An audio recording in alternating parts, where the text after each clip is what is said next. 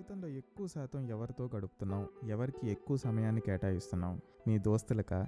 మీ ఇంట్లో వాళ్ళకా? లేదా మీ బంధువులకా?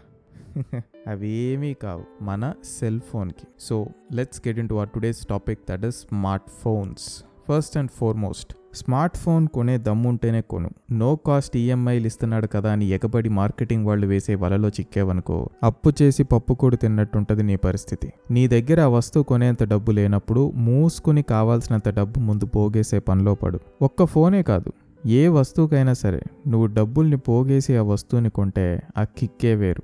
అండ్ లేట్గా కొనడం వల్ల ఇంకా చాలా ప్రయోజనాలు ఉన్నాయి ఫోన్ అనేది డిప్రిషియేటింగ్ అసెట్. నీకెంతో ఇష్టమైన ఫోన్ పైన ఒక్క సంవత్సరం నీ యాత్రాన్ని ఆపుకోగలిగితే దాని రేటు సకానికి పడిపోతుందన్న విషయం మనందరికీ తెలుసు. అదొకటే కాదు మీరు ఫోన్ పక్కన పెట్టి ఏ ఎలక్ట్రానిక్ వస్తువుని తీసుకున్నా అది రిలీజ్ అయిన కొత్తలో ఎక్కువ మంది యూజర్స్ దాన్ని వాడరు గనక. అందులో ఉన్న లోపాలేంటి బగ్స్ ఏంటి డిఫెక్ట్స్ ఏంటి అనేవి మనకి కనీసం ఒక ఆరు నెలలు ఆగితే గానీ చెప్పలేం. ఆరు నెలల తర్వాత ఆ ప్రోడక్ట్ ఒక రివ్యూస్ ఇంకా పాజిటివ్గా ఉంటే అప్పుడు హ్యాపీగా మనం ఏ భయాలు లేకుండా దాన్ని పర్చేస్ చేయొచ్చని చాలా మంది టెక్ ఎక్స్పర్ట్స్ చెప్తారు. సో గుర్తుంచుకోండి ఏదైనా కొనాలనిపించినప్పుడు hold your thoughts for at least six months and ఆ తర్వాత రివ్యూస్ని చూసి పర్చేస్ చేయండి.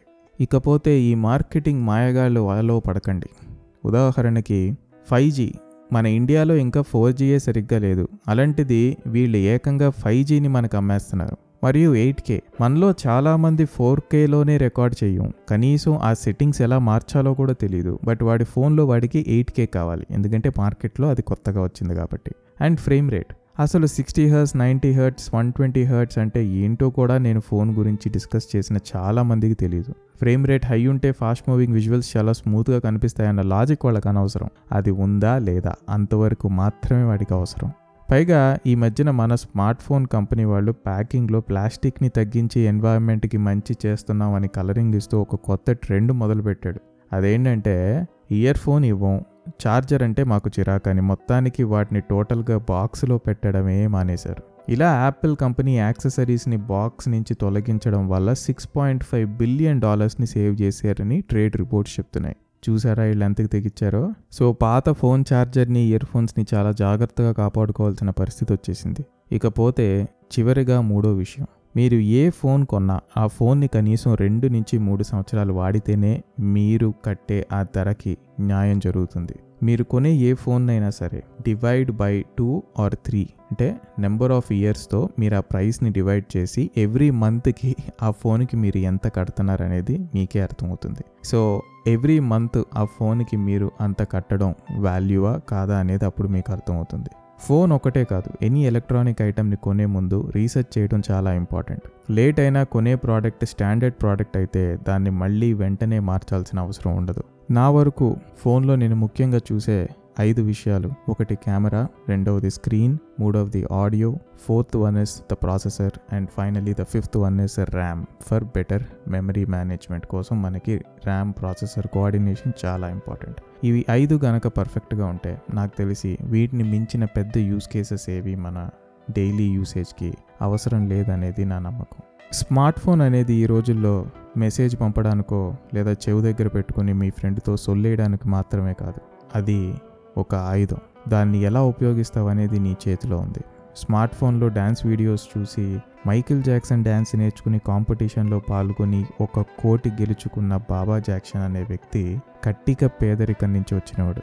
కేరళలో ఒక రైల్వే కూలీ తన స్టేషన్లో లగేజీల్ని మోస్తూ దొరికిన ఖాళీ సమయంలో స్టేషన్లో ఉండే ఫ్రీ వైఫైని వాడుకుని సివిల్ ఎగ్జామ్స్ని క్లియర్ చేశాడు అన్న విషయం మీలో ఎంతమందికి తెలుసు? ఇలాంటి వజ్రాలు ఒకవైపు ఉంటే ముంబైలో పబ్జీ గేమ్ కోసం ఒక కొడుకు వాళ్ళ అమ్మకి తెలియకుండా తన కూతురు పెళ్ళి కోసం దాచుకున్న పది లక్షల రూపాయలని ఇన్ గేమ్ ఐటమ్స్ కొనడం కోసం ఖర్చు పెట్టేశాడు. డిజిటల్ అడిక్షన్ అంటే మామూలుగా ఉండదు మరి.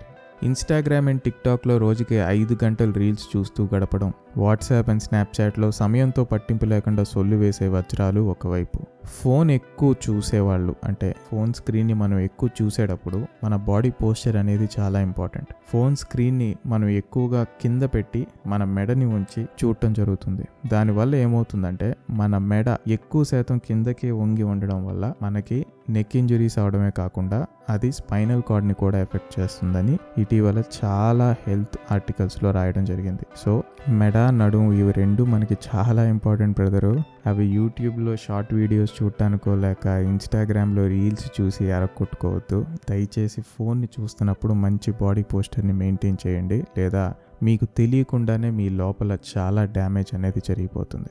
ఇలా చెప్పుకుంటూ పోతే స్మార్ట్ ఫోన్ వల్ల ఈ రోజున మనకు కలిగే పాజిటివ్స్ అండ్ నెగిటివ్స్ డిసడ్వాంటేజెస్ గురించి డిస్కస్ చేస్తే ఈ ఒక్క ఎపిసోడ్ కాదు కదా? నేను దాని మీద ఒక సిరీస్ చేసినా సరిపోదు. సో దానంతా కుదించి ఒక్క మాటలో చెప్పాలంటే నాకు స్పైడర్ మ్యాన్ మూవీలో మనందరికీ తెలిసిన ఒక ఫేమస్ డైలాగ్ గుర్తొస్తుంది. With great power comes great responsibility.